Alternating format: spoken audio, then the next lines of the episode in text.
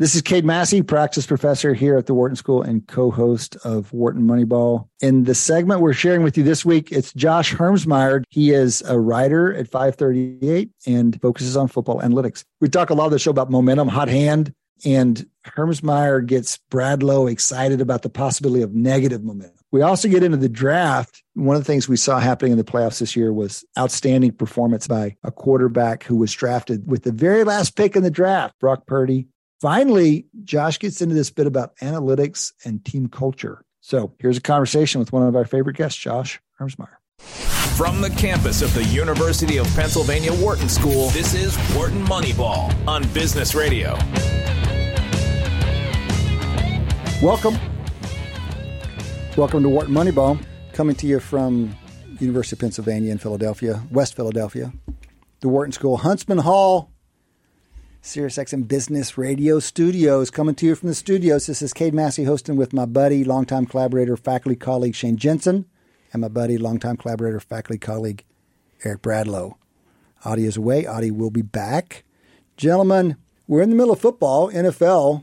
You know, it's heating up and winnowing down at the same time. It's that moment of the year, and we need to talk football with somebody. Who do we think about? Who do we think about, guys? Who's one of our favorite people to talk football with? Frisco Josh. Frisco Josh. Maybe the founder of airyards.com yeah, also. Yeah, exactly. How about that? Josh Hermsmeyer, good afternoon to you. Thanks for joining us. Thanks for having me. Always good to be on Wharton Moneyball. We just had a special, I don't know how many years have they been doing that? Not many, right? Monday night football version of the wild card round, which is terrific. So we got six games across three days. I did not expect going into this weekend that I'd see a game with four interceptions from one guy and four missed points from another in the same wild card weekend. That was pretty mm-hmm. impressive. Let me ask you a quick question about the game, Josh, as you saw it. Um, we know the outcome, and it looked like obviously the Cowboys were the much better team in the game. But do you ever, uh, someone that watches sports thinks about the analytics of sports? For me, who's a Bucks fan, I think if only Tom Brady hadn't thrown that red zone interception down six to nothing. Let's imagine he's the standard Tom Brady oh who hadn't God. thrown a red zone interception like three and a half years. Let's imagine the Bucks go up seven to six instead of now, you know, it, everything turns around the other direction. Do you think there's any chance the game turns out differently, or you think no, it was just so much evidence that the better team won the game? So I, I I've been talking about this a little bit lately, but I don't believe in the hot hand in the NFL. So positive momentum, but I do think there's pretty good evidence for negative momentum. Like teams can have meltdowns, and that's a thing. And I think it certainly looked to me like a bit of a meltdown for Tampa Bay across the board. They just Brady couldn't get started. He looked ineffectual. He looked weak, and and and that that particular play, I think, was the first time that had happened since was it 2019? Yeah, 2019 Yeah. is the last red zone interception he had thrown. Right. So I, I just I, I do think you know we kind of poo poo in the analytics community the mental aspect of performing and, and high end athletic events, and I, but I think that I think that when things start going really bad, I think that can snowball, and I think that's what happened. So yeah, no, I I think this could have been. Look at the very end, it it sort of felt like they just ran out of time, right? Like it, somehow if Brady could have kept going for another quarter, that he could have made it close. It kind of felt like that at the end, like he was tr- the team might have put something together. So perhaps you're right. Well, let me just counter that to our fans here because they know I'm a Bucks fan. Um, at when the Bucks did score and make it 24 to six, they did have an opportunity to stop the Cowboys from using a 15 play drive and driving down the field, and the defense didn't look like they could stop Well, if you're, them Yeah, if you're, but if you're a in time. hardcore momentum guy, which on occasion you put on that, Oh, hat, I am a only to momentum provoke, guy. then you would say, well, had they only converted that two point try, then maybe the defense would have stopped those guys because I'm that's not a micro level momentum guy, but, But I do believe I mean, that. I, I, yeah. I, I don't know. I mean, and I, I, Josh, it'd be interesting to hear what you know analytics can kind of tell about this. To me, it seemed like Dallas was dominating on both sides of the ball. The line, like the lines, like offensive line versus defensive line on both sides, so dramatically that I mean, yeah, I mean, the Bucks got a couple garbage time touchdowns to the end when Dallas went kind of full prevent defense, but I think the counterfact, you know, I, I have a hard time coming up with a a reasonable counterfactual where the Bucks somehow pull that off even with like you know you know you know taking that interception out of it or something like that. But I don't know. I mean, maybe, I mean that was again just me watching my, you know, the team I was cheering for getting creamed, you know, on Monday Night Football, maybe it actually wasn't as stark a difference as I thought it was in, in terms of the O line and D line play. Oh gosh, in the trenches, no, that was a mess for Tampa Bay, and and the quick game wasn't working the way that Tom Brady hoped. I mean, even some of their screen passes were just not working. So no, I like I and I and you know again like it's all caught up and it's all fraught to say that you know all these negative plays strung together equals momentum, but or negative momentum, but um, it certainly looked like nothing worked for Tampa Bay on offense. No matter what they tried to do, all their answers to what was going on on defense didn't seem to function the way they'd hoped. Did you hear uh, Orlovsky speculating in the middle of the game about the Cowboys having this, the, the defensive signals? He was specul- pure speculation, I believe, but that's how bad it was. Well, so I can't give names, but I was at a defensive coordinator's house, and he told me that they had stolen signals in a game, an important game once. So I know it happens, and and so who knows? It certainly looked like they yeah. knew what the heck was coming. Well, well, can you say just a touch more about this negative momentum idea? I'm surprised Eric hasn't jumped all over because Eric is, is so much in the market for momentum stories. Well, we so. agree fifty percent. I agree in positive and negative momentum, but keep going. So, uh, how serious are you, and how might one operationalize it? Because you, you know, you write provocative articles, but you underpin them empirically. So, is this something you've done? Is this something you're planning to do? How might you operationalize this idea of negative momentum? So, um, it was actually a great article last year, I believe, on ESPN. Um, I'll tweet it out after we're done, and I can't unfortunately remember the author. He did a great job, though. But he basically came into the problem looking at it saying, "I don't believe in momentum," and he interviewed a bunch of people, uh, talked to some uh, sports psychologists, Mike Leach, a bunch of people, and what he came down to is that we overuse the word momentum, and especially in broadcasts, it's kind of been beaten out of any kind of meaningful. Uh, it doesn't have any meaning any longer in terms of how it's described, but that he does. The studies seem to support the idea that once like if you're told something negative it takes three times as long for you to break out of that mindset as if uh, as if you were told something or let me put that the opposite way. So if you're told something positive you need to be told it over and over again before it has the same effect on you emotionally and mentally right. as one negative comment. That's probably the right way to put it. Could we look and at so i think that when you have multiple negative things happening to you in a, in a short period of time i think that that can affect you and the others around you.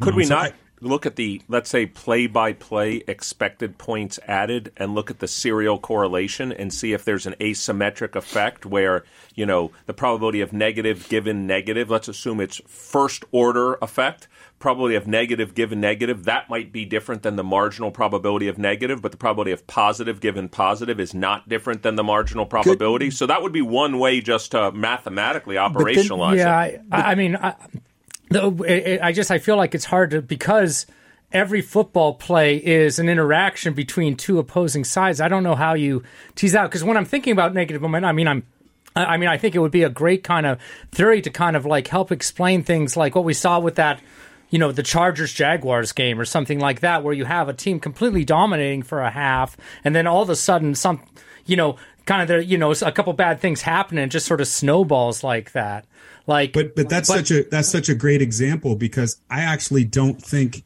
the that the Chargers were dominating. They were playing pretty pedestrian ball. I mean, they twenty of their points or something like that came off turnovers. They right. were just getting really really fortunate in, in, in, turnovers, and then they weren't even really capitalizing on, on them all that well. I think they had two two field goals, one on a muff punt where they took over at the six, and they couldn't even convert that.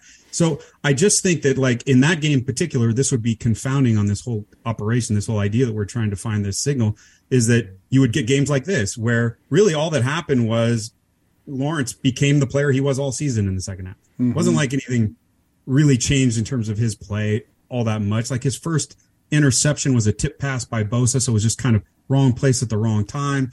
Um, the second play, I, you could argue it should have been uh, DPI. Um, so they're just they, they had to overcome they, they had every bad break the, the team they had to overcome every adversity that you could put in front of a football team in that first half mm-hmm. and meanwhile the chargers were just kind of i don't know they were just kind of muddling through mm-hmm. and, and, i think brandon staley kind of said he spoke to that at the halftime he said that wasn't our best half of football he knew it Huh. Let me put a, another mathematical try on this since I wanted to stay with Mona for 30 seconds more. Let's imagine we don't think it's a macro level thing it's a micro level thing. Like players can get affected by negative performance. Like they do badly, like that kicker last night for the Cowboys, he misses one. There's more chance he's going to miss the next one. Now, let's. Ima- I'm just coming up with a theory. You can say it's mm-hmm. wrong. Negative momentum or positive momentum happens at the individual player level, and it's correlated across players. So it's almost like a contagion, like a network model. Like one player starts by making a bad play. Then another player has to try to compensate for that other player's bad, bad play, and then he tries to overperform. And then there's so you could imagine a viral spreading model where it's not teams have negative momentum. It starts with a player, goes to some other player, then it goes to some other player, and if enough players are performing negatively, then it appears in aggregate that there's negative momentum. That's a testable mathematical theory, by the way. Mm-hmm. The, the the trick in all these is that you have to show that the state is different after one of these things occurs, as opposed to there just being a regime shift, a negative regime shift, where it's just overall lower performance, which is the more parsimonious explanation. It's like, look, look, the, the, the Cowboys just had the Bucks number, and the Bucks just looked bad as a result. It wasn't that one bad execution led to another. So there's ways to parse that empirically, but that's the real test on it being momentum and not just a regime shift. Remind me how the NFC is stacking up because I wasn't, San I wasn't Francisco against Dallas and uh, Philadelphia. Okay, so that one uh, surprises me. So you think you think the Niners may crush the Cowboys? Yeah, I, I think I think the Niners will go to the Super Bowl and lose, but I I, I just uh, I, maybe it's my rooting interest. I love that Brock Purdy is doing so well. Um, and again, let's I, I don't I don't want to oversimplify things. Is It's that because you're a big Iowa. State fan? Is that what's going on there? I, I- I absolutely love that the last like- pick in the draft that everyone passed on Yes. is winning playoff games. Like and, so, and so, hold on. Say me, more. Say more about why you love that. Is it because it's such an unusual event, or is it because philosophically you're in some kind of battle? Yeah, there is a philosophical battle. Is I guess I'm also burned from the wars of trying to understand and predict and project QB play into the NFL and and realizing that there really isn't a good answer and that people who are overconfident about their opinions and who is going to be good, um, uh, in the fact that they get shown up like this and then just kind of let it roll off their back. I mean, I, I just think this is a an important moment. Like, I think people need to internalize that Mr. Irrelevant is winning playoff games, and and that and what that means. And Okay, I don't okay, I don't okay. think it's happening to the degree that it should. Um, okay, real quickly, the pushback is he's in that particular offense. Now, is that you're okay with that? That's part of your story, or Oh, that's or- definitely. that's part of your story. Yeah. But what Brady if, was just part a of system story because- quarterback too. But, but what if what if Shanahan's such a what if Shanahan's the rare commodity and they're, then he's not available, so you can't create these systems willy nilly and drop the the 300th pick or the 250th pick in there. But even the Niners don't believe it's all Shanahan. Otherwise, they wouldn't have spent three firsts and a fifth on Maybe, Lance. maybe they're wrong. maybe, maybe they have it right under their nose and they're not seeing it clearly. I mean, Yeah, do I you mean- think Jimmy Garoppolo is a particularly good quarterback? Okay, I'm I'm I'm not because he got enough to- draw. I mean, you know, I mean that that you know how how we we do have observations on how other quarterbacks have done in that system. I think That's Brock what I'm- Purdy's looked much better than Jimmy Garoppolo. Okay. Okay. just in that same system. So there's that. I mean, we've only got six games worth of observations, but So I. I'm asking the question sincerely. I love your I love your overarching enthusiasm for this empirical event. I love it because I'm on the same boat you are completely. But I am asking myself that question. It's like, is it just the quarterback? You, you didn't say just. I'm putting just in there. Is it just the quarterback play is so hard to forecast? And as long as you get lucky with the right guy, you're going to be great. Or is it that and it's so interdependent with the system or the players or the coaches? it, both things are true, absolutely true. Um, but so many people, when they're analyzing QB play, they're, they're talking about traits and these things that kind of travel absent scheme and absent the perfect situation, and they're saying this is how we need to, you know, you know, rank our players. And I'm saying, well, if you're not good at that talent part, you know, if you're not good at ranking those traits correctly, then what are you actually adding to the conversation? Let's just get good coaches who call good plays, smash all the easy buttons, put good schemes in place, and and then just take your shots on your quarterback until you get someone who's going to get you to the playoffs. Mm-hmm. Um, and, and, that's a, just a completely different philosophy than mm-hmm. than what teams mm-hmm. are, are, currently using to build to build mm-hmm. teams. I just wanted to see, Josh, if you would agree with this potential skill set. So I saw a great analysis on ESPN where they were talking about Brock Purdy, and they were they were talking about a particular play where there were eight different things he could have done on the play, and in their mind, he chose the right one. And so my view is that is that a skill set you see? In other words, they always say this mm-hmm. person can read the defenses or go multi-level or you know go to their fourth or fifth option. That to me was the most impressive thing that I've seen about him. And I've now gone onto analytics websites where they basically have built like a choice model of all the choices he could make. How accurate is he in choosing the positive EPA play? And it turns out to be he's really good at that. Is that something that could ever become something we measure? That's fast. What, what what website did you go to to, to find that choice? I will model? send you the link to it. It was actually okay. literally it looked at every play and said he's got four options, six options, seven options. You can compute the expected points of each, and it's just like a you know pick one out of seven model. Did he pick the right one? And then you try to compare his probability to the norm in the National Football League. I thought it was one of the most fascinating analyses I've seen. He's scoring really high on making the right choices. No, that sounds amazing. That sounds like an incredible analysis. I'd love to check it out. And just, I just wrote an article on Purdy last week and I watched all his throws and I can tell you that a lot of the stuff was schemed up, certainly. Um, and I, I used one as an exemplar of that. It was this orbit motion, double fake, and then a Y leak where the where the where the where the tight end actually fakes to block and then you know, leaks out and, and he scored a touchdown with George Kittle. It was mostly yards after the catch. Yeah. There's lots of that, right? Yeah. There's yeah. definitely a lot of that with Brock Purdy.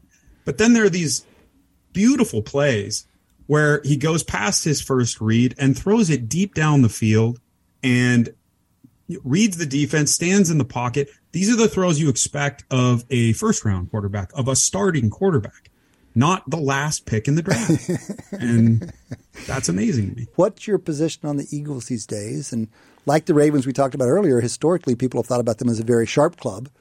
Um, I don't think they've done anything to sully that reputation lately, but they've got this question mark. At least some people debate what they have at quarterback. I think the Eagles are the the sharpest birds now. Uh, I think they have to take the number one spot um, in terms of the smartest organization. Sadly, as a as a Ravens fan, but no, they've just been doing everything right for probably the past two years, and um, certainly we're doing a lot of things right before then.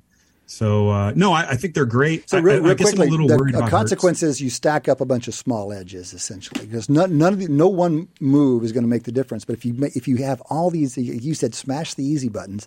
Each of those easy button, buttons gets you a little edge, and you stack up enough of them, and they might accumulate to a substantive edge, and then you have a better chance of luck breaking your way. So that's something the Eagles have going in their favor. I'm sorry, interrupted you. No, no, that's exactly right. That's exactly right. And um, and, and I think the other thing about the Eagles that I really respect is I have this philosophy of what the point of analytics are and is whatever, it, it, and it's it's it's not it's not tactical. It's not even seasonal. It's this idea that you have a transparent process that everyone understands and that you gain those edges, right? So you win more. And then because of that, you can build a culture a, culture that allows you to not just put the team first. You can actually play favorites with people who deserved to be played favorites too. You can treat people like humans and not, you know, be a complete uh, misanthrope, be a be a, a, a kind of a, a, a person who will do whatever it takes to win. Okay, oh, no, no, no, connect those dots for me. Why is it that you, I see that use analytics consistently for years stack up the edges start winning. So you say once you start winning, then you can build a culture. What is the connection between a winning culture and being able to treat people like humans, not misanthropically? Well, the idea here is that eh, you know you get you get cushion, right? And and everything that's left after you've wrung out the edges that are empirical is is this uncertainty. And a good leader, a, a good GM, can then use that uncertainty in creative ways to motivate people. And and again, you motivate people by spending that capital on the people who deserve it to be spent on. And and you like I said, you can play favorites in a way that everyone respects because everyone plays favorites. Um, and and and you can either do it in a way that's kind of opaque and that causes sows dissension within your organization, or you can do it in a way that rewards the people who are doing it the right way. And are you and so, are you saying there's when you don't have wins in your reputation. You don't have the cushion. You have to make some misanthropic plays in desperation. You're like you have to do some things that are against culture in order to seek that edge that you didn't get somewhere else. Is that is that the is that the connection? That's correct. And and and so I mean I guess the the canonical example here is is, is the Browns. They they don't use analytics as I understand it. Um, uh, they they are seeking edges in a way that destroys culture. And, and I don't think that's the point of analytics. Like you don't sign a guy and, and trade and leverage your future, um, for someone like Deshaun Watson, who is just toxic in, in so many different aspects and uh, and then expect to be build a winning culture because that that's really the goal. Again, that's the goal of of of building in these cushions of, of, of stacking these edges is so that you have the ability to to build the team the right way. Well, that's a big topic and super interesting, and something we have to talk more about, Josh. Seriously, because often people think about analytics and culture being antithetical, and I think most coaches run one way or the other, but you're arguing that not only do they not have to be negative, they can be positively related. That seems really important because folks do get that wrong. People get it wrong in both directions. People get it wrong on both sides. And so that's it, but it's a big topic and we'll have to dig it up on another occasion. Josh, we have to let you go. We can do this for a long time, but we have to let you go. Thank you for giving us as much time as you did. Um, thank you for visiting with us here at this fun moment in the NFL season and um, keep up the good stuff. People can catch you at um, at Frisco Josh on Twitter. They can catch your writing on 538. What's what's what's what have you got up there? When is when is something new coming up there? What's the latest with you in 538?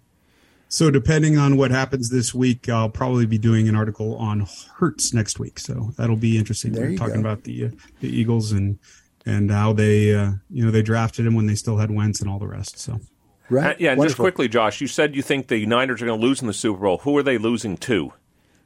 uh, the Chiefs. I think the Chiefs win another one. Okay, man. What do you guys think? Bills What were your Mafia. picks? I'm Bills with you Mafia. on that one. Sick 'em. I think the Chiefs win. I'll be cheering for not the Chiefs, but I think the Chiefs win. Uh, would it have been different if Buffalo had beaten Cincinnati and secured home field? No, you don't think so. Okay, you think Chiefs are that much better? Oh man. All right. Well, I'm on the karma side of things. I, I'm going Bills. I, I'm just going Bills until until it happens. I just too, the world needs a Bills victory. I, I think that the uh, the Bills fans are, are kind of on my side. I think they're fatalistic. they, they're just waiting for the shoe to drop. Yeah. I really they, they don't have much confidence. Well, it'll be fun. It'll be fun to play out. Josh, thanks, man. Good to talk to you. We'll talk Thanks, to you guys. soon.